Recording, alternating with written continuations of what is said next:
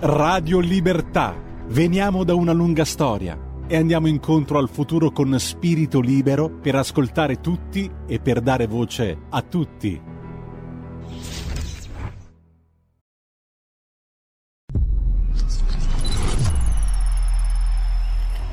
Va ora in onda Zoom, 90 minuti in mezzo ai fatti. Conduce Antonino Danna. Amiche e amici miei, ma non dell'avventura, buongiorno! Siete sulle magiche, magiche, magiche onde di Radio Libertà. Questo è Zoom, 90 minuti in mezzo ai fatti.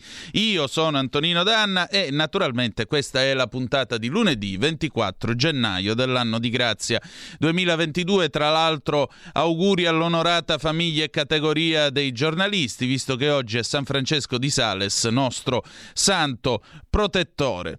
Oggi è una giornata naturalmente di quelle che entrano, che passano, trascolorano dalla cronaca ed entrano nella storia.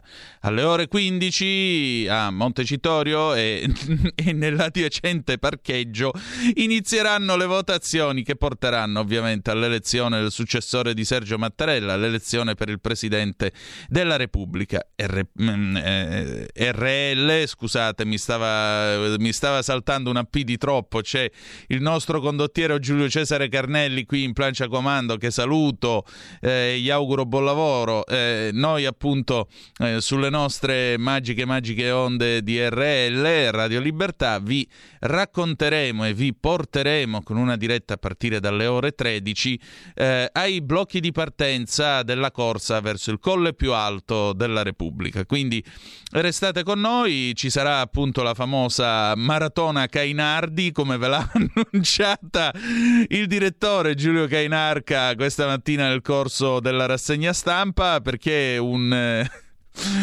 un errore, diciamo così, sul suo cognome da parte della, dell'agenzia DN Kronos, non vorrei sbagliarmi, ha prodotto questo soprannome. Oltre a questo, noi oggi ovviamente avremo eh, l'ordinaria trasmissione di Zoom, parleremo tra poco, avremo a domanda risponde che è eh, lo spazio dedicato all'avvocato Claudio De Filippi, oggi parliamo di sovraindebitamento delle aziende, quindi imprenditori che siete all'ascolto, mi raccomando drizzate bene le antenne.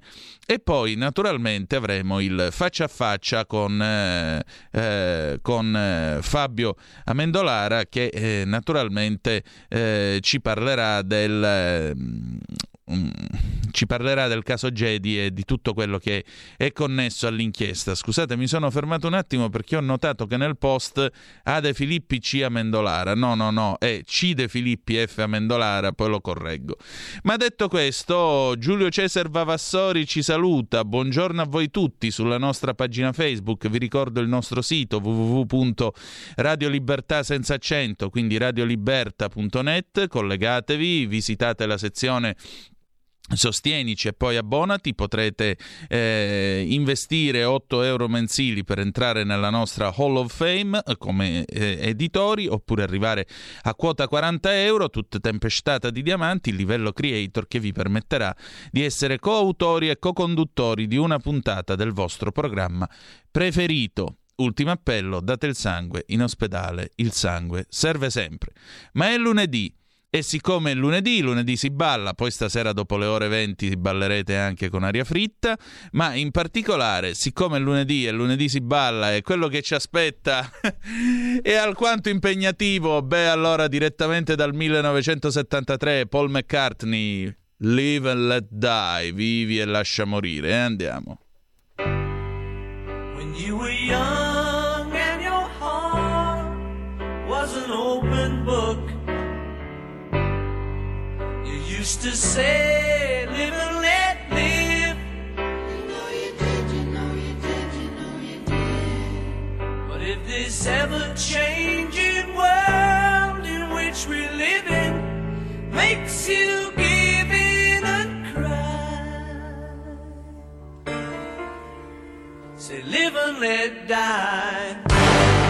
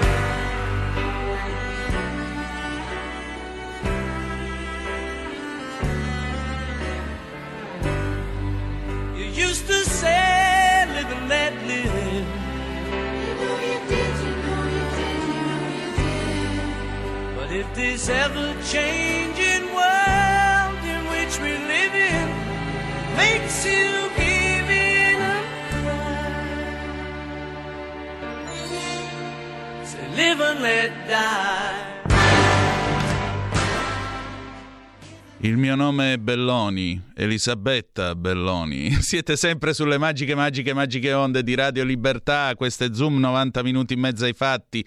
Antonino Danna al microfono con voi. Abbiamo cominciato appunto con Live and Let Die del 1973, cantata dall'immenso Macca Paul McCartney. E naturalmente, beh, eh, stamattina in questo tempo di scrutini quirinalizi, vi ricordo che tra l'altro c'è la maggioranza qualificata dai due terzi nelle prime tre votazioni, quindi in realtà cominceremo a vedere mm, ovviamente al netto di eventuali sorprese, sia chiaro, cominceremo a vedere la ciccia e a divertirci davvero dal 27 di gennaio in poi, quando chiaramente, abbassandosi la maggioranza semplice a quota 504-505, permetterà chiaramente eh, di eh, eleggere in modo più agevole il successore di Sergio Mattarella. Abbiamo fatto il nome di Elisabetta Belloni perché lo avete sentito appunto anche stamattina in rassegna stampa, è un nome sul quale anche il Movimento 5 Stelle eh, si spende, si spande, ritenendolo un nome non divisivo, è una diplomatica di carriera, è una molto esperta appunto di 007 e, e naturalmente di eh, servizi segreti, diciamo che condivido le perplessità che ha espresso Giulio Cainarca stamattina in trasmissione o comunque i commenti che egli ha fatto. Allora, eh, noi passiamo adesso ad A Domanda Risponde, vi ricordo, vi ricordo che A Domanda Risponde può essere raggiunta questa felice e fortunata rubrica di Zoom del lunedì e quindi l'avvocato Claudio De Filippi con essa eh, può essere raggiunta all'indirizzo a domanda risponde zoom con due o chiocciola gmail.com domanda risponde zoom chiocciola gmail.com eh, Giulio Cesare se vuoi possiamo andare. Radioascoltatori buongiorno. Avvocato Claudio De Filippi Foro di Milano. Passate, in, nei passati incontri ci eravamo occupati di sovraindebitamento. Una procedura che eh, interessa moltissimi, eh, soprattutto in questi periodi e da parecchio tempo, post-Covid, pre-Covid, eccetera, eccetera. E, mh, ovviamente questa, questa procedura di sovraindebitamento, abbiamo detto, riguarda i privati, riguarda le famiglie, riguarda le piccole aziende, fino a 500 mila euro di debiti in particolare, articolo 1 legge fallimentare, riguarda imprenditori agricoli, professionisti e, eh, e quindi abbiamo detto artigiani e commercianti. Diciamo che nell'ambito delle procedure di sovraindebitamento non vi era un'autostrada per le aziende, aziende fino a 500 mila eh, euro di debiti e quindi venivano, venivano diciamo, trattate allo stesso modo con la possibilità, come privati, professionisti, eccetera, eccetera, di eh, ricorrere alla legge 3 2012, ovviamente ricorrendo al tribunale.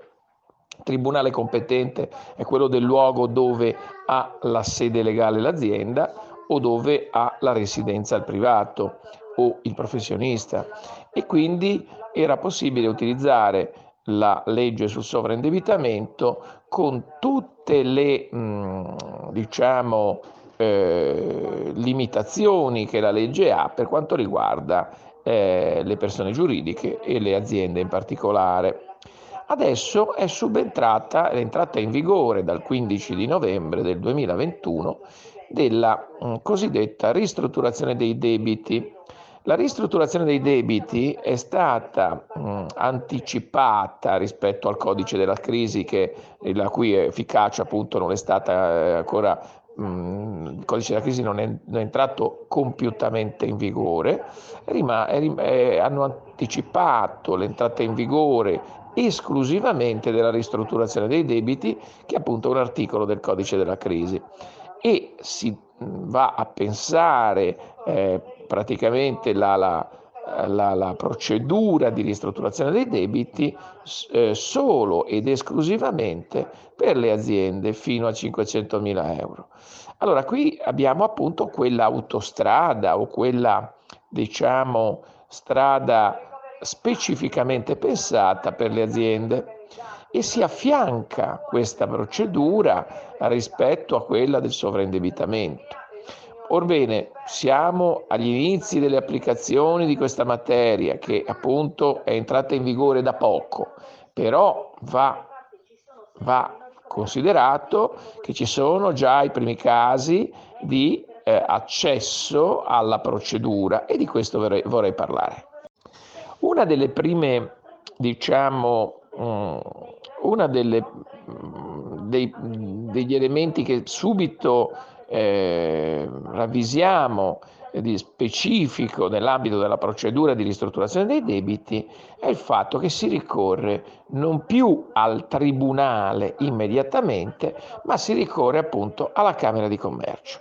Eh, ci sono già problemi per quanto riguarda i moduli, l'accesso alla Camera di Commercio, trattandosi di imprenditori, ovviamente viene utilizzato tramite lo SPID e questo già è una, diciamo, una modalità che il legislatore ha scelto che potrebbe essere anche che crea problemi a coloro che non ce l'hanno, coloro che non hanno dimestichezza, eccetera, eccetera.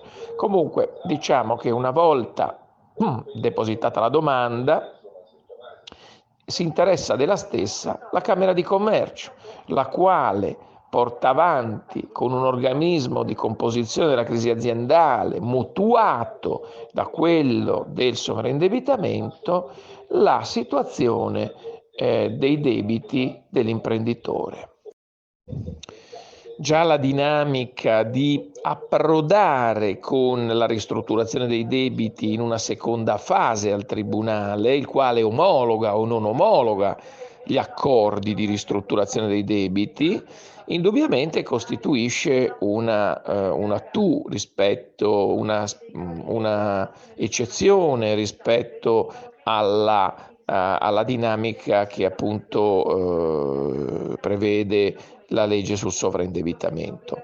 E in questo caso appunto viene gestita eh, la, gli accordi di ristrutturazione con delle specifiche maggioranze già previste per gli accordi eh, dei creditori nell'ambito della legge sul sovraindebitamento, che è la seconda strada, ovviamente dopo il piano del consumatore e prima della liquidazione patrimoniale eh, praticamente viene gestita in un primo momento, dicevamo, dalle camere di commercio. Analogamente agli accordi dei creditori, dicevamo sopra, la ristrutturazione dei debiti prevede la presenza di maggioranze specifiche, almeno il 60% dei creditori, che uh, si accordino appunto per ehm, addivenire alla, al, al saldo e stralcio dei debiti o comunque la riduzione dei debiti, il taglio dei debiti o quel che vogliamo dire. È chiaro che lo spirito di questa norma è quello di risanare le aziende. Quindi una, diciamo, una mentalità completamente diversa rispetto a quella fallimentare, che ovviamente pervade di sé anche il sovraindebitamento. Quando invece prima avevamo una mentalità fallimentarista in cui prevaleva la volontà di eh, gestire la crisi dell'azienda con un curatore fallimentare o con un liquidatore eh, giudiziale, praticamente nel caso eh, che non, non, riguardasse il fallimento ma la liquidazione coatta amministrativa, in questo caso invece abbiamo che la volontà del legislatore è quella di gest- far gestire la crisi direttamente dall'imprenditore, il quale non ce la fa da solo e si fa aiutare. È chiaro che l'aspetto psicologico che è molto importante è quello della buona fede. L'imprenditore non vuole sottrarre soldi ai creditori, all'erario, ai fornitori, alle banche, a nessuno, ma fa presente che non ce la fa più e che non riesce più a gestire la crisi e la, eh, la mancata, diciamo, il mancato rimedio con il taglio dei debiti produrrebbe ovviamente effetti disastrosi anche per gli stessi creditori, i quali poi non vedrebbero eh, minimamente accolte le loro legittime aspettative di ottenere il quantum o una parte dei crediti che vantano. Quindi interessante sottolineare questa, questo cambiamento, revirement del legislatore che eh, non vuole più gestire la crisi eh, so, sovrapponendo un organo pubblico eh, al, all'imprenditore e che poi ovviamente non riesce neanche a portare avanti l'attività aziendale, anche per una semplice ragione che l'imprenditore crede in un progetto suo e quindi è difficile che poi l'organo pubblico, curatore fallimentare che dir si voglia, eh, condivida lo stesso progetto e gli stessi sogni dell'imprenditore. Ecco un aspetto importante eh, della, della ristrutturazione dei debiti secondo il codice della crisi è che il giudice può eh, sospendere la, le esecuzioni non appena il, l'imprenditore, non appena l'imprenditore, la società depositi il, la, la, domanda di ristrutturazione dei debiti. Ecco, questo è uno degli aspetti che diversifica maggiormente le due impostazioni e sicuramente uno dei difetti della legge sul sovraindebitamento che non prevede che una sospensione facoltativa e che spesso e volentieri il giudice non fa scattare di vari, vario tipo, per varie tipologie di sospensioni che peraltro non hanno l'effetto previsto e comunque la diciamo, frequenza necessaria. È chiaro che nel momento di crisi eh, sia l'azienda, sia il professionista, sia anche la famiglia, il privato, hanno necessità, sia anche l'imprenditore agricolo, hanno la necessità di vedere sospese le esecuzioni, altrimenti eh, in caso di mancata sospensione dell'esecuzione i danni potrebbero essere eh, immensi solo per il fatto che uno dei creditori procede e tutti gli altri attendono. Per concludere, in sintesi, da una parte c'è la possibilità di ricorrere al sovraindebitamento, la legge 3 2012 con le tre strade. Piano del consumatore, lo ribadiamo ancora una volta, per i debiti della famiglia, quindi mutui, prestiti per la famiglia e si può gestire debiti familiari, debiti personali. Da un altro punto di vista, l'accordo dei creditori, che nell'ambito della legge sul sovraindebitamento non aveva mai avuto un grandissimo sviluppo, con l'omologa del piano da parte del Tribunale, una volta che i creditori, il 60% dei creditori, siano messi d'accordo nella riduzione del debito. La terza strada della legge 3 2012, che è la cosiddetta liquidazione patrimoniale, che eh, significa, eh, significa mh, mm, praticamente cessio bonorum, cedere il diritto romano, cedere i beni in cambio della libertà dai debiti e questa può essere una soluzione che fa eh, guadagn- non c'è nessun pagamento come nell'ambito del piano del consumatore, non c'è nessun pagamento come nell'ambito dell'accordo dei creditori, ma c'è semplicemente un, eh, un vendere ciò che ehm, è il patrimonio per eh, liberarsi tutti i debiti e a volte questa strada po- comporta anche degli sconti molto importanti, anche superiori al 90%.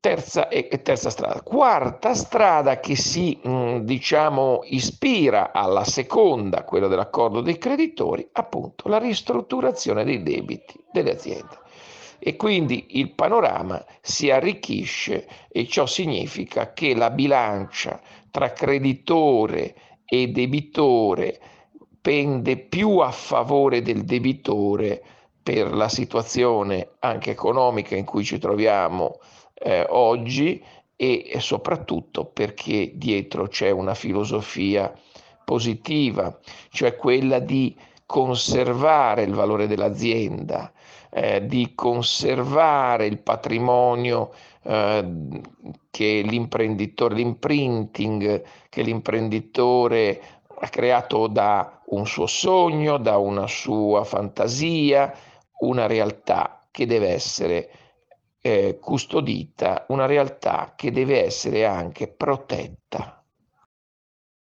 Bene, questo era l'intervento dell'avvocato Claudio De Filippi a, Domanda Risponde. Siete sempre sulle magiche, magiche, magiche onde di Radio Libertà. Questo è sempre Zoom.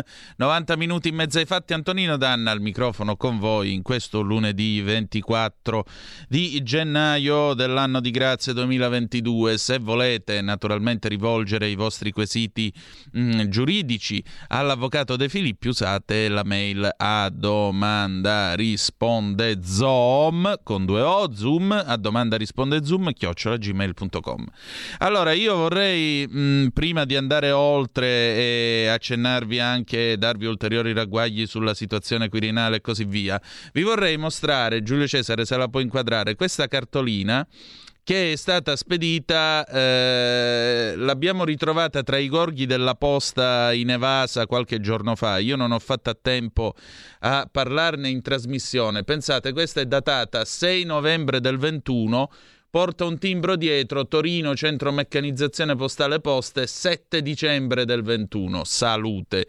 Indovinate da dove arriva? dall'America? No da Genova cioè da un posto a 150 km anzi a 170 km da Torino. Se mi fido delle distanze chilometriche dell'orario ufficiale dei treni. Però allora questa cartolina amici che in arca Danna Borgonovo compagnia RPL via Bellerio 41 Milano 20161 Genova, 6 novembre del 21. Siete lontani.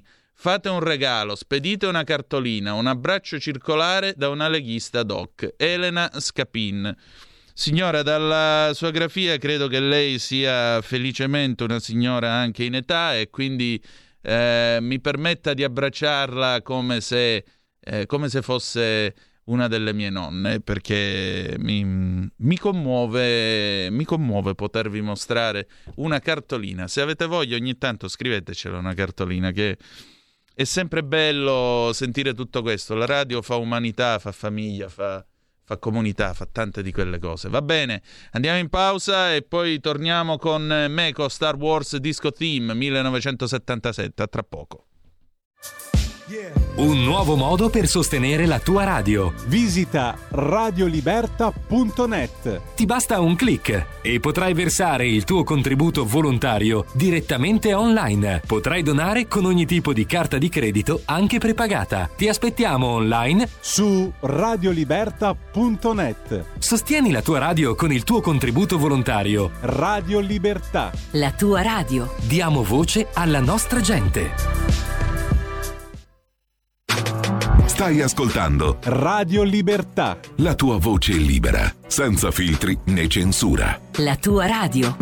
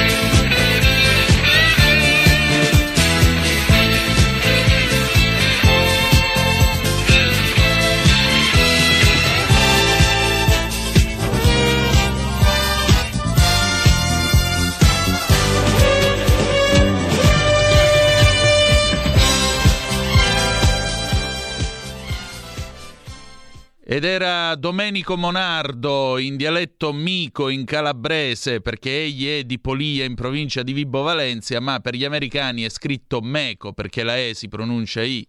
Quindi Meco nel 1977 incise questo, eh, questa è la versione su 45 giri, quindi è ridotta di Star Wars Disco Theme. Bene sì, il tema il tema disco music di Guerre Stellari. Perché? Perché, insomma, il ritorno dello Jedi, più che il ritorno dello Jedi, qui parliamo del caso Jedi, passateci la battuta, e ieri ho avuto la possibilità di colloquiare con Fabio Mendolara della Verità che sta seguendo il caso Jedi. Si parla di presunti prepensionamenti che eh, potrebbero non essere stati del tutto regolari. C'è un'inchiesta in corso, quindi parliamo parliamo anche di presunzione di innocenza e Fabio ora ci racconterà che cosa è accaduto e che cosa sta mh, mm, seguendo per eh, la verità e anche panorama. Una piccola precisazione, al termine del, del, faccia a faccia apriremo naturalmente le telefonate 0266203529 se volete essere dei nostri 346 642 7756 per le vostre zappe o whatsapp che dir si voglia. Ve ne leggo due. Eh, buongiorno siamo sull'orlo della terza guerra mondiale. Ve ne siete accorti Stefano da Roma? Eh, se ti riferisci a quello che sta succedendo mh, al confine ovviamente tra l'Ucraina e la Russia beh diciamo che ci stiamo ballando abbastanza e questa potrebbe essere una riedizione della crisi di Cuba del 62, solo che Biden non mi pare Kennedy e Putin non mi pare Khrushchev. Poi, ah, tra l'altro, non mi pare nemmeno che il pontefice regnante sia Giovanni XXIII, perché quello che non tutti sanno è che grazie a Bernabei, Fanfani e Giovanni XXIII che fecero diciamo così, da diplomazia parallela, eh, Mosca e eh, Washington riuscirono a parlarsi e a creare il famoso accordo privato che prevedeva il ritiro dei missili Polaris dall'Italia e dalla Turchia e al contempo prevedeva lo smantellamento delle basi missilistiche allestite a Cuba nell'ottobre del 1962. Ma questo è un discorso che faremo qualche altra volta quando avremo più tempo. Seconda comunicazione, a Varese non vi riceviamo, segnale debole o assente, ogni tanto sono i misteri del DAB, comunque dovrebbe rimettersi a posto. Terzo, eleggere il presidente dopo due anni di disastri, i partiti riflettano. Questo nostro ascoltatore, chi è? Pietro, ci manda questo servizio che è uscito sulla bussola quotidiana che la Lega insieme a Fratelli d'Italia voti Norberto Nordio eh, o Paolo Maddalena. Il gruppo misto voterà Maddalena. Perché non convogliare i voti su di lui? Basta con Draghi perché è stato un disastro per gli italiani. Occorre revocare obbligatorietà vaccina e Green Pass sotto ogni forma. Sì ma non è non è il Presidente della Repubblica che può fare queste cose. Il Presidente della Repubblica può eh, promulgare le leggi, ha il potere di veto sospensivo, ma non ha il potere di eh, vetare o cancellare le leggi e revocarle. Quello lo può fare tutt'al più la Corte Costituzionale se viene adita da un giudice o il Parlamento se emana una legge ovviamente abrogativa in senso contrario. Comunque, andiamo al faccia a faccia. Giulio Cesare, vai.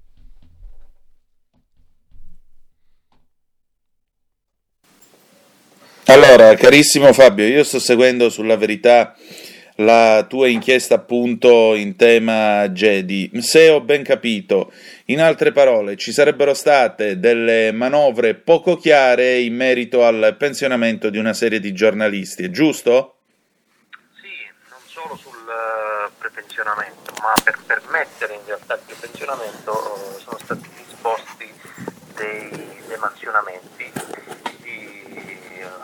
persone che avevano dei ruoli chiave all'interno delle aziende, soprattutto quella pubblicitaria, la Manzoni, alcuni erano proprio dei vertici, erano manager, erano quadri e si sono trovati di colpo a diventare dei grafici e quindi poi si sono trovati prepensionati con il ruolo di, di grafico.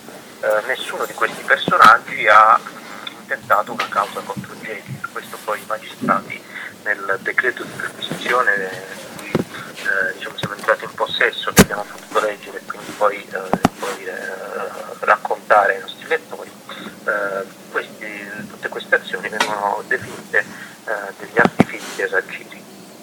Addirittura. Ecco, una cosa che per esempio mi ha colpito qualche eh, tempo fa è stato leggere per esempio questo, eh, tra le varie appunto intercettazioni, eh, questa dice trovati un avvocato che sia comunista, addirittura siamo a questo punto? Eh sì, siamo a questo punto perché il professore della Sapienza che avevano scelto per uh, depositare un parere pro veritate che uh, doveva montare diciamo ipotesi di truffa aveva fatto diciamo, un, un, parere realistico dicendo loro, dicendo ai manager della, della GEDI, in quel caso proprio alla Mondardini che era il, l'amministratore poi eh, diciamo, eh, era anche una persona di fiducia di CIR e ai vertici di CIR eh, dell'azienda di De Benedetti. Eh, bene, in, in, maniera realistica eh, le aveva detto che eh, i, diciamo, i trasferimenti per demansionamento dovevano essere realistici perché altrimenti diciamo, diventava pericoloso. la Montardini si lamenta al telefono con un collega, con un sottoposto, eh, facendo capire che eh, se eh, l'avvocato che avevano scelto, il professore che avevano scelto non avrebbe redatto un parere così come loro volevano, avrebbero dovuto scegliere un avvocato comunista. Niente proprio di meno. Ecco, e in questo momento su che direttive si stanno muovendo gli inquirenti? Ma in questo momento sembra, sembra che ci sia una sorta di calma piatta, stiamo aspettando per capire se uh, questo decreto di sequestro sia stato impugnato in qualche modo da, dall'azienda. Uh, c'è un'altra fase, un'altra parte un po' in evoluzione perché uh, i magistrati avrebbero voluto sequestrare, diciamo così, per tenere, tenere, da parte e assicurare i soldi sottratti all'Inps, almeno questa è l'ipotesi della Procura, a quattro dei, diciamo, de, degli amministratori di Gedi individuati come i maggiori responsabili diciamo, di questa truffa. Uh, questo sequestro non è stato accolto dal GIP uh, e però bisognerà capire uh, soprattutto sotto questo aspetto come si evolverà l'inchiesta. Certo, chiaramente.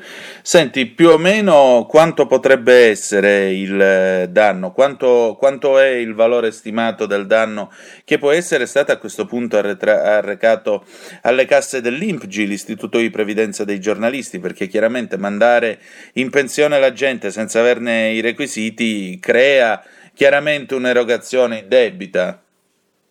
Ma questo dell'INPGI è un aspetto che noi abbiamo cercato di capire. In realtà questi qui erano tutti amministrativi, e, eh, quadri e manager della società di pubblicità o di eh, società collegate, funzionari insomma non eh, con contratto giornalistico. Mm. Quindi per questo i magistrati ipotizzano la truffa all'Inps.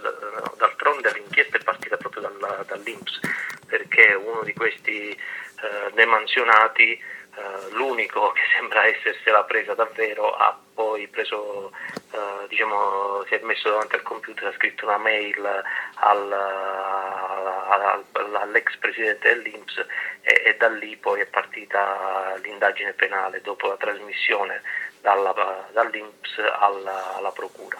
Uh, chiaramente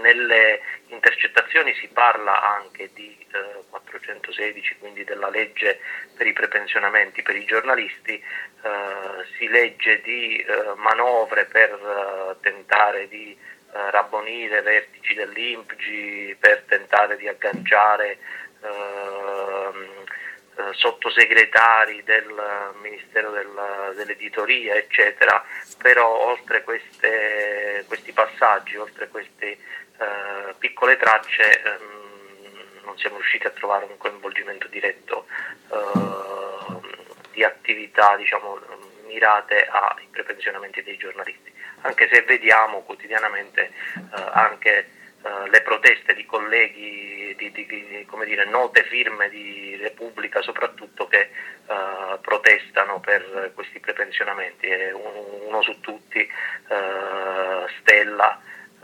insomma, come dire, e, e, non solo, insomma, sono tanti quelli che sono stati prepensionati e che sulla stampa hanno riversato poi, come dire, hanno cercato di accendere un dibattito su questa, sull'uso di questa di questo istituto che eh, diciamo, dovrebbe, eh, o meglio, è stato creato per aiutare le aziende in, in difficoltà, eh, ma che poi, come, come vediamo, eh, viene, eh, viene, sfruttato anche per cercare di alleggerire e, per riportare i conti in, diciamo, in, in pareggio. Ecco appunto, infatti l'altra, l'altra cosa che lascia eh, ipotizzare, se queste accuse si rivelassero vere e fondate, chiaramente perché c'è un'indagine in corso, quindi parliamo di presunzione di innocenza, ma se queste accuse si rivelassero fondate, automaticamente ci sarebbe da chiedersi come sono messi i conti in casa Gedi.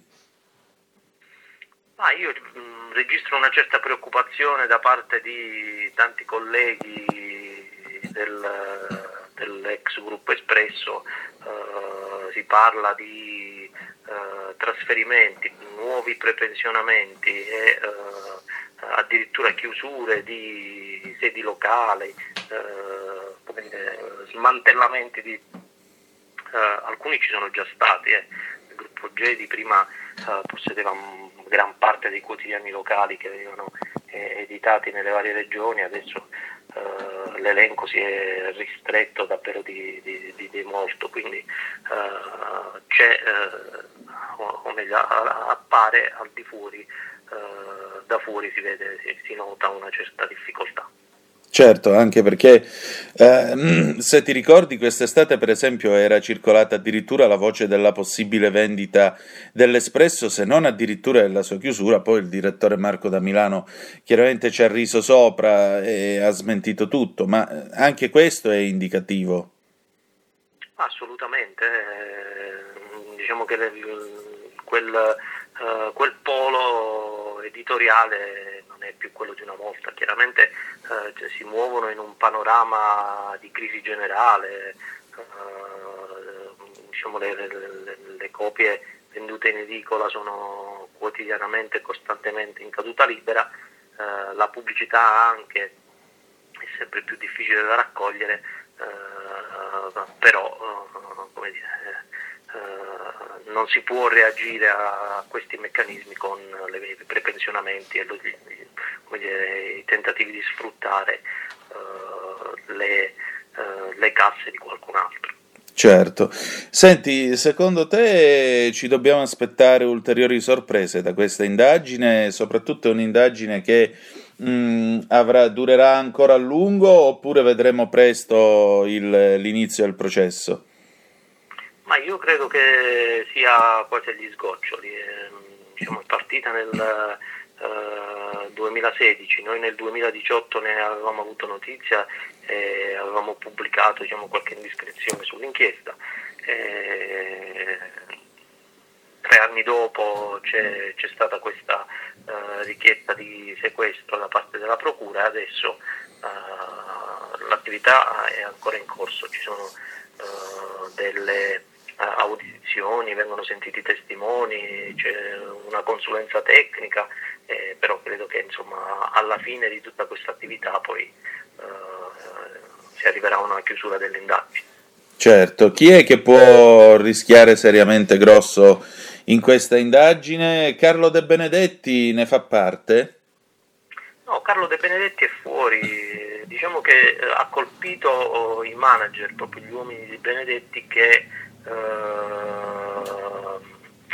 come dire, hanno effettivamente, o meglio avrebbero effettivamente eh, avuto un ruolo e svolto delle attività legate ai prepensionamenti e ai demansionamenti. Certo, chiaramente. Va bene, senti, mh, mm, diciamo così, eh, più o meno l'impressione che si ricava comunque da questa vicenda, al di là delle eventuali responsabilità e fermo restando appunto che parliamo di eh, presunzione di innocenza garantita dalla Costituzione, eh, questo getta comunque una luce su tutto il sistema in fondo dell'editoria italiana, della stampa italiana, cioè alla fine della fiera questo è un paese in crisi nel quale dei giornali non si occupa più nessuno e questo io lo trovo drammatico per la, per la democrazia stessa e per la sua tenuta, non ti pare? Assolutamente, la distrazione che c'è nei confronti del, di quello che avviene uh, alla stampa uh, è testimoniata proprio dal racconto di questa inchiesta, che uh, siamo partiti in solitudine, poi si è aggregato il Fatto Quotidiano, qualche sporadico sito web, poi per il resto diciamo, quella che viene definita la grande stampa non, non se ne è occupata. Uh, fanno la corsa alle, a raccontare le crisi del lavoro uh, anche di aziende più piccole di Gedi uh, e però quando succede qualcosa del genere avrei voluto vedere se una crisi di questo tipo avesse colpito so, una delle, delle, delle aziende, un'altra delle aziende degli Elcam magari legata alla, alla Fiat mm. si sarebbero tuffati tutti Uh, senza, uh, senza, remore, invece quando tocca l'editoria uh, ci si gira dall'altra parte. Ma, se, ma, perché secondo te? Cioè è possibile che in questo paese l'informazione non interessi più a nessuno? No, perché no, mm, l'informazione interessa, ma è un campo, è un campo minato per chi è del settore. Immaginate un'altra azienda che poi magari ha intenzione di dichiarare lo stato di crisi e poi di accedere ai prepensionamenti o ad altre forme di cassa integrazione, altri ammortizzatori sociali. È chiaro che chiunque pensa, dice eh, mi butto a raccontare questa storia e poi magari eh, finirò io tra quelli eh, tra i protagonisti di una, di una, vicenda simile perché eh, di attività legate ai prepensionamenti eh, ce ne sono diciamo, come dire, è, qualcosa che è diffuso nell'editoria. Io in passato ho lavorato per piccoli giornali, due di questi quando ero redattore eh, entrambe, entrambe, le aziende dichiaravano stato di crisi, ho, fatto, eh, co- ho avuto contratti di solidarietà, poi eh, casse integrazioni a rotazione, ecco, poi per, fortuna per l'età ho, ho, schivato i prepensionamenti, poi sono finito in eh, giornali più solidi, però certo. Eh, è qualcosa che ho vissuto dall'interno. E, eh, neanche dichiarato lo stato di crisi, c'è la corsa a cercare di prepensionare i colleghi che, sono, diciamo, che hanno i contratti più costosi. È qualcosa di molto diffuso. Vero, secondo te come si possono prevenire eventuali storture? Ma intanto credo che debbano essere avviati più controlli. Lì nelle intercettazioni leggiamo di una patologia che è anche molto italiana, eh, eh, e cioè quella eh, del, della, dell'ispezione diciamo tra virgolette concordata perché eh, sapevano eh, quando dovevano subire l'ispezione e, e, ne, e, ne, parlano anche con come dire, un, certo un tono di preoccupazione, quindi e, ovviamente le cose non erano a posto, quindi conoscendo la situazione interna se si sa di un'ispezione quantomeno si cerca di correre ai ripari, invece viene presa diciamo, in un modo molto alla leggera, tra virgolette, e quindi questo fa capire che controlli non ce ne sono un granché e forse lì bisognerebbe intervenire un poco. Esatto, esattamente. Senti, chiudiamo il nostro colloquio. Io ti ringrazio già del tuo tempo e della tua disponibilità. Eh, che cosa farai domani? Soprattutto, qual è il prossimo passo che ci possiamo attendere da questa inchiesta o la prossima sorpresa, secondo te? Ma, eh, questo è difficile da prevedere, però eh, di certo noi questa inchiesta non la molliamo. Eh, diciamo, ce ne stiamo occupando a più mani e diciamo, la, uh, l'indagine giornalistica diciamo così, viene uh, coordinata da Giacomo Amadori, ma poi uh, me ne occupo io, se ne occupa François de Tonquedec, insomma ognuno con le sue peculiarità è qualcosa che eh, seguiremo ancora e che porteremo avanti. Quindi eh, i nostri lettori eh, saranno aggiornati su quello che accadrà in queste indagini. Benissimo, grazie. Grazie a te Nino e ai tuoi radioascoltatori. Bene, queste erano le parole che ha pronunciato il nostro Fabio Mendolara raccontandoci insomma un pochettino la vicenda Gedi. Aspettiamo ovviamente gli sviluppi dell'inchiesta. Allora, sono Cosa c'è, Giulio? Ah, sono inquadrato di lato, attenzione che così mi favorisce il profilo migliore. Allora, vi segnalo due cose che intanto sono accadute mentre andava in onda questa, eh, questo faccia a faccia e ringrazio ancora una volta il nostro mh, mm, Fabio Mendolara. La prima cosa è che nel frattempo giunge ora notizia battuta dall'Ansa della morte di Flavio Carboni. Questo ai più giovani non dirà assolutamente assolutamente nulla questo nome, ma è morto nella notte a Roma, a 90 anni da poco compiuti, Flavio Carboni, faccendiere al centro di tanti misteri, dal crack del Banco Ambrosiano al caso Calvi alla P3 quindi diciamo così uno che eh, in qualche modo è entrato all'interno dei misteri d'Italia, non diciamo che è entrato, diciamo che ecco appunto è stato al centro di tanti misteri del nostro paese. Chissà che cosa avrebbe potuto ulteriormente raccontarci. Seconda notiziola. Uh, il presidente della Camera, durante lo spoglio delle schede per l'elezione del capo dello Stato, leggerà solo il cognome del votato, ove la scheda rechi solo tale indicazione, ovvero quando, pur riportando altre notazioni, sia comunque univocamente individuabile il soggetto a cui è attribuito il voto.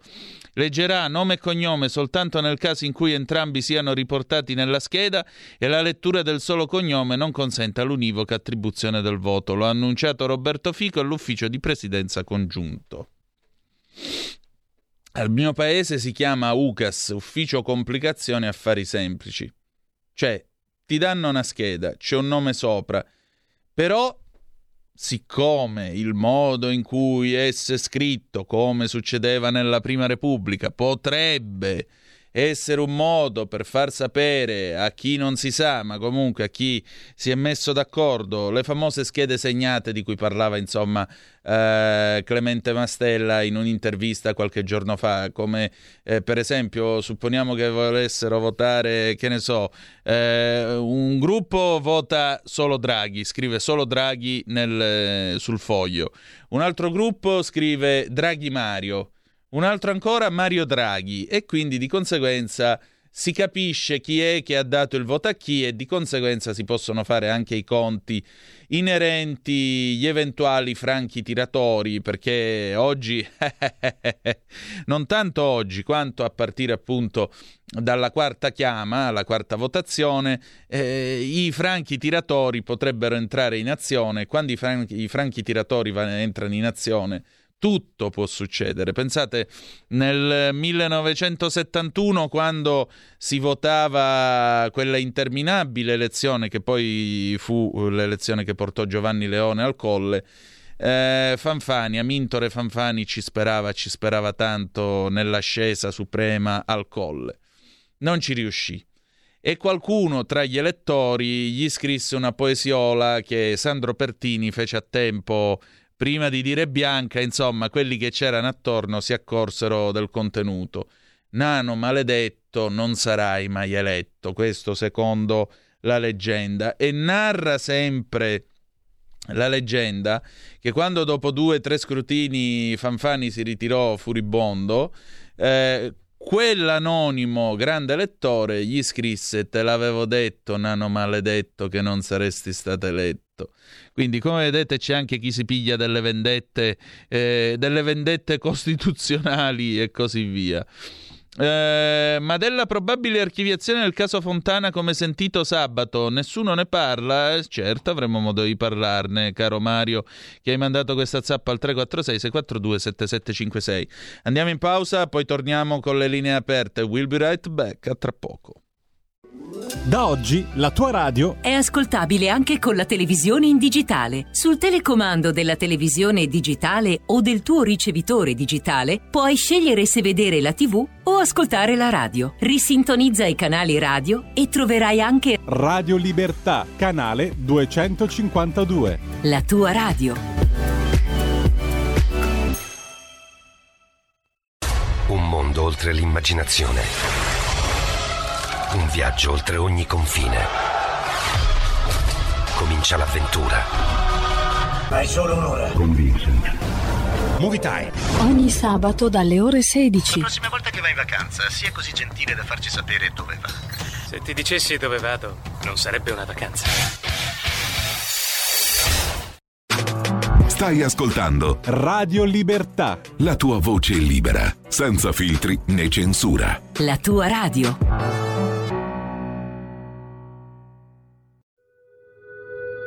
Radio Libertà. In un mondo in cui i mezzi di informazione vanno verso una sola voce, una radio che di voci vuole averne tante.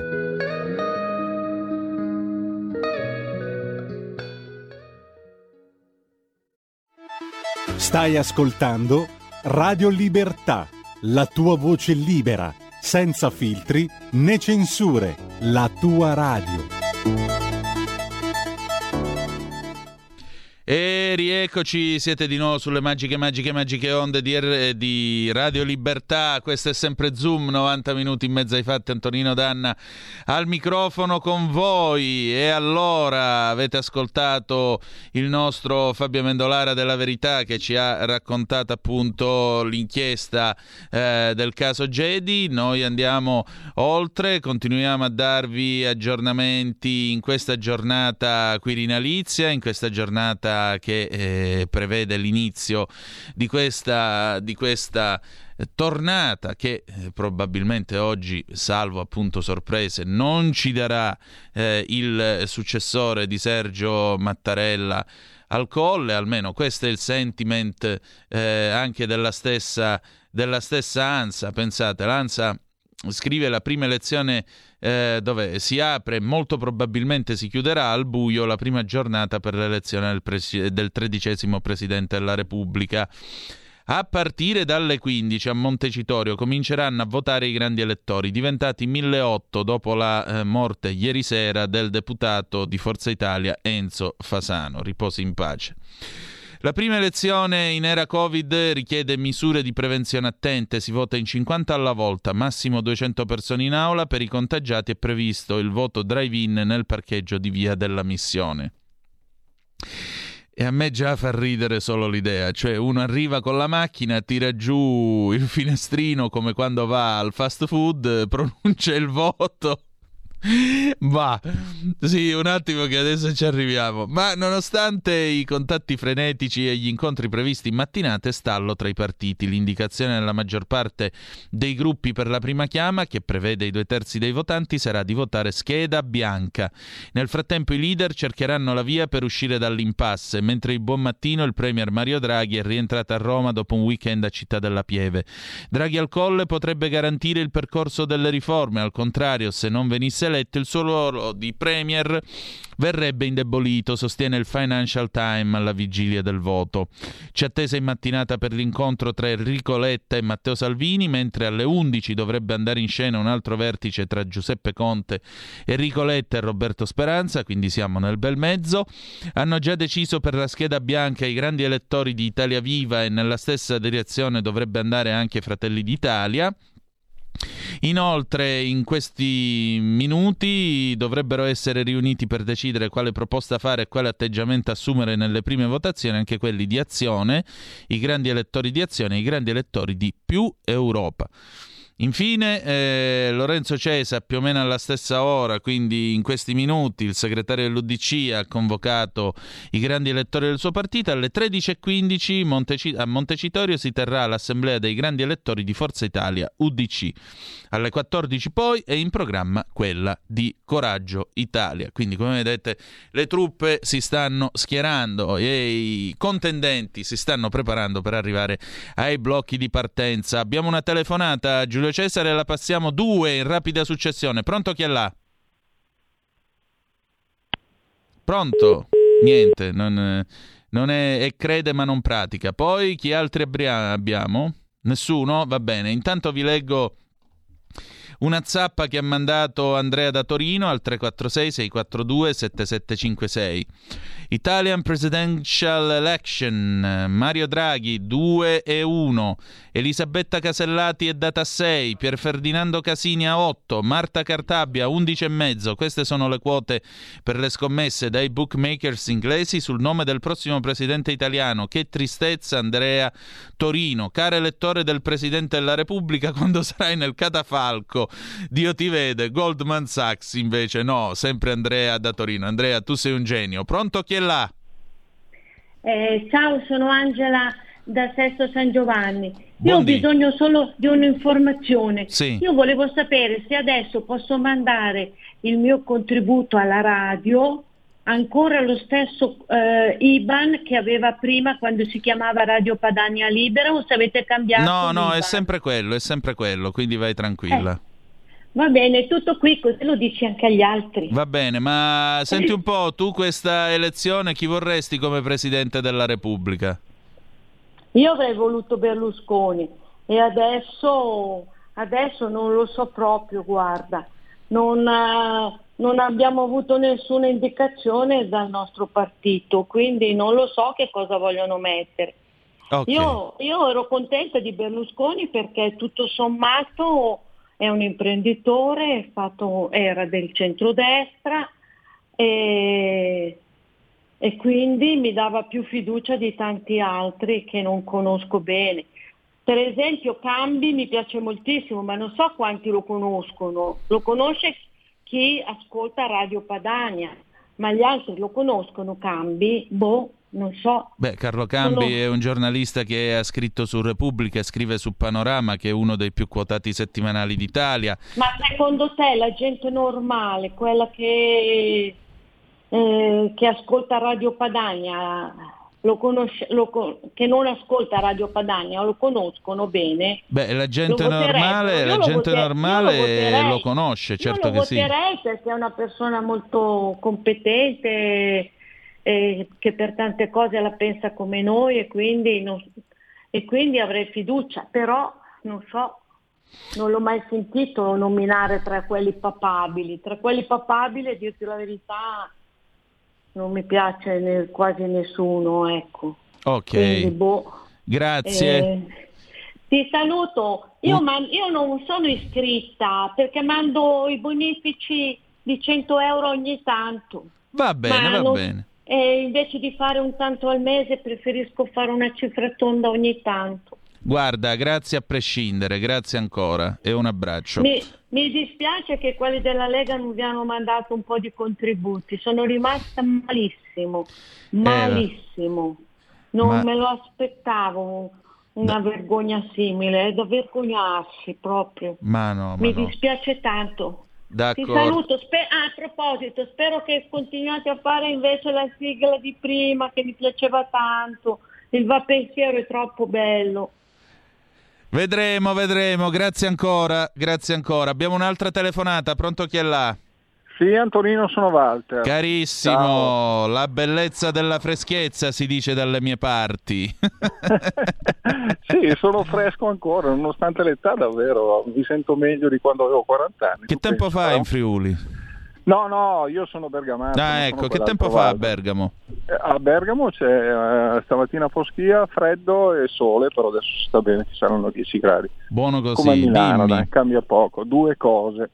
Presidente della Repubblica mi piacerebbe uno che, eh, che avesse il eh, gagarozzo piccolo, cioè l'esofago piccolo, che non ingoi tutto, che ogni tanto qualcosa le resti sullo stomaco e tipo Cossiga andasse dentro con un martello a dire questa è una cazzata, questa è un'altra cazzata, tu guarda il consiglio dell'altro giorno che il Consiglio Superiore della Magistratura ha eletto due persone che sono state dichiarate incompatibili, no? Eh, va bene, le hanno rielette con la presenza di Mattarella, vabbè. A parte questo, poi una seconda proposta farei che mi piacerebbe tantissimo. Nel Consiglio dei Ministri, quando firmano un decreto, tipo gli ultimi, dovrebbero firmarlo tutti i ministri davanti a uno specchio, con l'obbligo di guardare dritto nello specchio.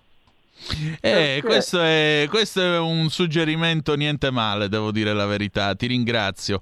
Eh, ok, era solo questo, perché secondo me guardandosi in faccia probabilmente capirebbero quello che stanno facendo, perché non sono convinto che capiscano proprio tutti quanti fino in fondo. Qualcuno sì, ma non tutti. Ah, per Brunetta, scusami, lo specchio, quello persona intera perché si deve vedere tutto quello che è Per favore, le regole del Fight Club si fa polemica sulle idee e non sulle persone, dai, sì, ma però povero la merita, Brunetta. dai. Quando ha detto che siamo i primi in Europa a castigare questi, non ha detto questi maledetti, ma lo ha espresso con gli occhi. Le persone con l'espressione visiva è molto più efficace di quella verbale e Brunetta si esprime molto bene.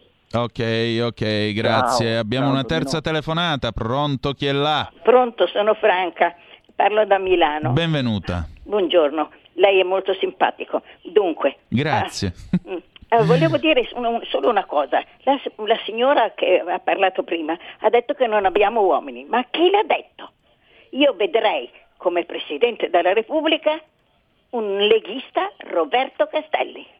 Mm, l'ex eh, ministro della giustizia. Della giustizia mi piace molto, è una persona molto pacata, molto... insomma, vabbè, ognuno ha i suoi gusti, eh. Certo, Io sono anche vecchietta, quindi per carità. Vabbè, Ecco. però registriamo quindi anche una simpatia per Roberto Castelli. Grazie, Eh, grazie è, tanto. È un gran signore, secondo me. Vedremo, vedremo. Potrebbe essere preso in considerazione, perché no? Tanto l'età per l'elezione credo ce l'abbia, quindi i 50 li ha passati, quindi ci sta. Eh, c'è un'altra telefonata, Giulio Cesare? Sì? No? Allora mi puoi eh, inquadrare un attimo il WhatsApp, per favore? Perché secondo me questa è una delle migliori. Io non sono un appassionato di calcio, però credo di conoscerlo. Questo dovrebbe essere, correggimi se sbaglio, Gasperini, l'allenatore dell'Atalanta, no? Quindi si dice che il prossimo presidente della Repubblica arriverà da Bergamo ed è Gasperini.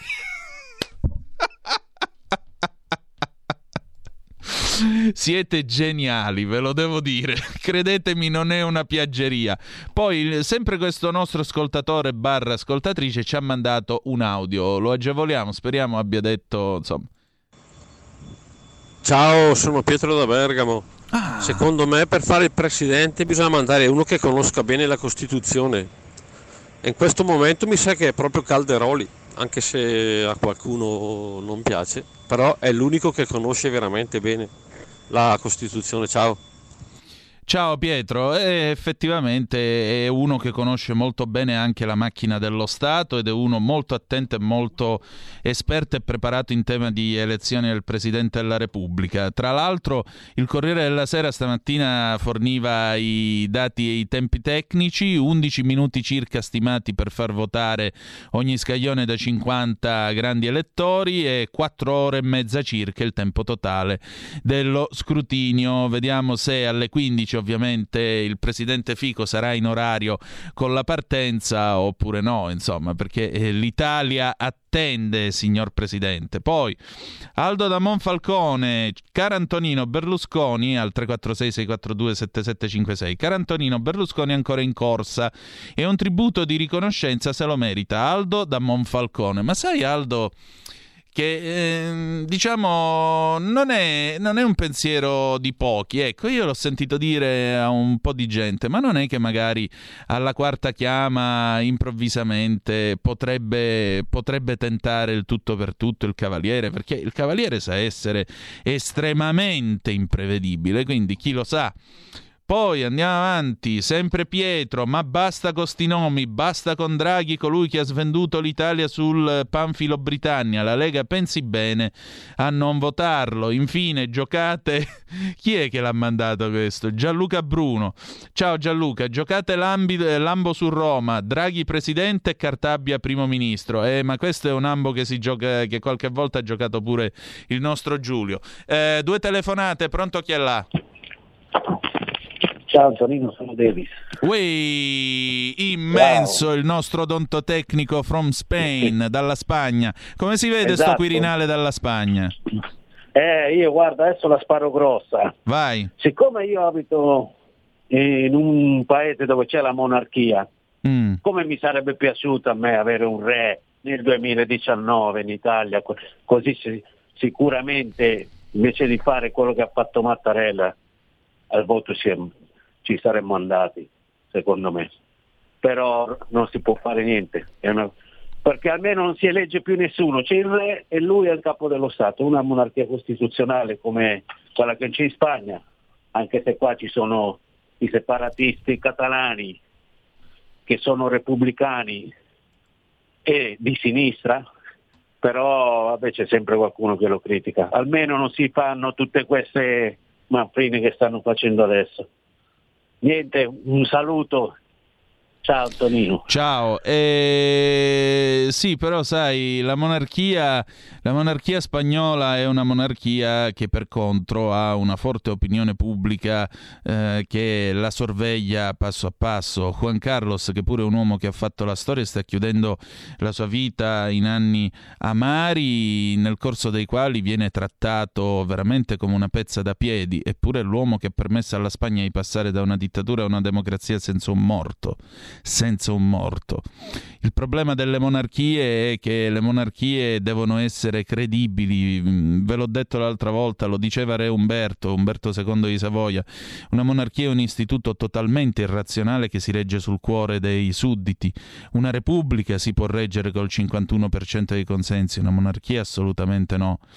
E quando tu sei re d'Italia e l'8 di settembre te ne scappi, beh, eh, quello è un modo per, per- per permettere a una monarchia di morire e di cadere. Ahimè. Poi può piacere o non piacere, tra l'altro, quando tu sei il re d'Italia e firmi delle leggi che discriminano gli ebrei e li condannano in una maniera infame, anche quella è un'altra di quelle porcate e questa è stata la porcata più immane probabilmente, oltre ad avallare una dittatura e quello che volete, che si può imputare alla monarchia che c'è stata in questo paese. Quindi sai, dipende anche da una questione di carattere, di cabasisi e di stile. Carattere, cabasisi e stile. E questo vale anche per i presidenti della Repubblica, non necessariamente nella monarchia. Eh, abbiamo un'altra telefonata, pronto? Chi è là? Pronto Mario dal Veneto, salve. Ciao, Corretta la sua, la sua considerazione della monarchia, la, sposo completamente. Allora, eh, mh, Badate io bene, anche- io sono suddito di Elisabetta II perché sono anche cittadino del Canada, quindi, Ah, vabbè, quindi allora voglio dire, se parlo di monarchia ne parlo a ragion veduta in A modo veduta, ragion informato. Eh. Prego. Allora, eh, niente, volevo fare una proposta eh, per il Presidente della Repubblica, eh, prendendolo anche dall'altra parte, poi in caso mai può commentarlo come vuole, perché eh, CSM eccetera, quindi vorrei mm, sentire la sua opinione su un- una persona tipo violante. Mm. Seconda cosa, eh, vorrei fare una proposta, potrebbe essere proprio lei che potrebbe avere questa, questa, mm, questa idea, di un 10 minuti, un quarto d'ora al giorno, di eh, ricordare le persone che muoiono sul lavoro. 10 minuti, nome e cognome e cosa facevano, chi erano. Io purtroppo ho avuto un, un decesso della fabbrica dove lavoravo eh, ancora 25 anni fa e non mi è passata ancora. È una cosa che io ci tengo molto, nessuno la fa. Tre morti al giorno sono una follia e lei con il cuore, con la testa, con la pancia che ha potrebbe veramente farlo. Bastano 10 minuti e la trasmissione potrebbe veramente eh, fare in modo di far capire alla gente che morire sul lavoro è una follia che non si può assolutamente più permettere uno Stato e un Occidente come questo. Grazie Antonino. Eh, Mario, io le dico questo. Nel 1960 mio padre era un ragazzo di 19 anni che ogni giorno collaudava 40 Fiat 600 allo stabilimento Sicil Fiat di Termini Merese, che non era quello che vedete oggi in televisione, quello l'hanno fatto poi nel 69. Il primo Termini Merese era in paese vicino alla stazione dei treni, alla stazione ferroviaria. E quando nella mia carriera io mi sono trovato a dare notizie di morti bianche, notizie in merito al lavoro e così via, ho sempre cercato di avere un occhio di riguardo perché in quegli operai con le loro tute io ho sempre rivisto mio padre e il duro lavoro che a quell'età faceva insieme a tutti i suoi colleghi, picciottazzi della Sicil Fiat di Termini Merese. Se permettete, io vorrei salutare tutti gli operai che sono al lavoro in questo momento, inclusi anche quelli chiaramente per ovvi motivi, diciamo così, di famiglia, Stellantis, che sono alla catena di montaggio in questo paese a produrre vetture italiane per gli italiani. Se potete, comprate italiano e favorite la, tec- la, qualità e la tecnologia del nostro paese, come diceva la pubblicità della Giulietta e l'Alfa Romeo nel 1980, quindi giusto per citare un vecchio slogan. Abbiamo un'ultima chiamata, pronto chi è là? Padagna e Italia Libera, Robby Bergamo. Oh, buondì. Buondì, buondì a lei. La signora ha detto che lei è simpatico, con... per me è un po' meno simpatico, ma è... riconosco la sua intelligenza e la sua cultura sproporzionata. Ehm, proprio, proprio, per questo vorrei fare delle piccole critiche. Mm, vabbè, per come è impostato un po' la, la, la, narrativa su questo virus, su questi vaccini, eh, proprio per questo io vorrei consigliarle e, consigli- e vorrei consigliare anche a chi ci ascolta da casa di andare su YouTube prima che YouTube tolga questo video e eh, ascoltare l'intervista fatta da Franco Fracassi a Joseph Tritto, Giuseppe Tritto, presidente del World Academy of Biote- Biomedical Technology, che in quanto a virus è il, il massimo esperto mondiale e spiega bene, bene, bene, bene da dov'è che viene questo virus, le varie, eh, per dire le, le varie implicazioni con gli stati americani, francesi, austriaci, ehm, israeliani e poi canadesi, praticamente c'è dentro quasi mezzo mondo. Ehm, loro hanno finanziato questo, queste ricerche a Wuhan, nel centro epidemiologico è scappato il virus, e ehm, poi spiega bene l'implicazione militare e eh, la cosa che mi ha terrorizzato di più è che hanno sequenziato, hanno riesumato i virus del, della poliomelite, del vaiolo e, la, e della peste e della, e della spagnola che ha sterminato 5-6 milioni di, di persone a inizio secolo eh, il problema è che eh, Bill Gates eh, c'è dentro fino al collo e eh, nel, nel, mille, no, nel, diciamo, nel io ho ancora due minuti, però Bill Gates insomma è colpevole di questo virus, abbiamo capito. Eh, diciamo che ha finanziato le, il centro epidemiologico e, l'anno prossimo ha detto che ne arriverà ancora uno peggio. Quindi sarà virus. Bill Gates che ci manderà un altro virus. No, le, voi ascoltate quel video prima che YouTube cancelli tutto e sarebbe bello intervistare anche qui su Radio Padagna Giove Stritto, che non è l'ultimo dei cretini. Va bene, grazie. Grazie, grazie. Grazie tante. Ciao. Allora, per quanto riguarda la mia eventuale antipatia, grazie a Dio questa è Radio Libertà, quindi siete liberi appunto di dire questo. Vi ricordo che le regole del Fight Club comunque restano primo, niente turpiloquio, secondo, polemica sulle idee e non sulle persone. Terzo, per quanto riguarda l'idea di sostenere che Bill Gates sia i finanzi- tra i finanziatori del Covid, è un'emerita cazzata e come tale la archiviamo. Grazie per essere stati con noi, ci ritroviamo alle ore 13 per quanto riguarda la maratona Cainardi per il Quirinale e che dire di più che the best is yet to come, il meglio deve ancora venire. Vi ha parlato Antonino Danna, più tardi. Avete ascoltato Zoom, 90 minuti in mezzo ai fatti.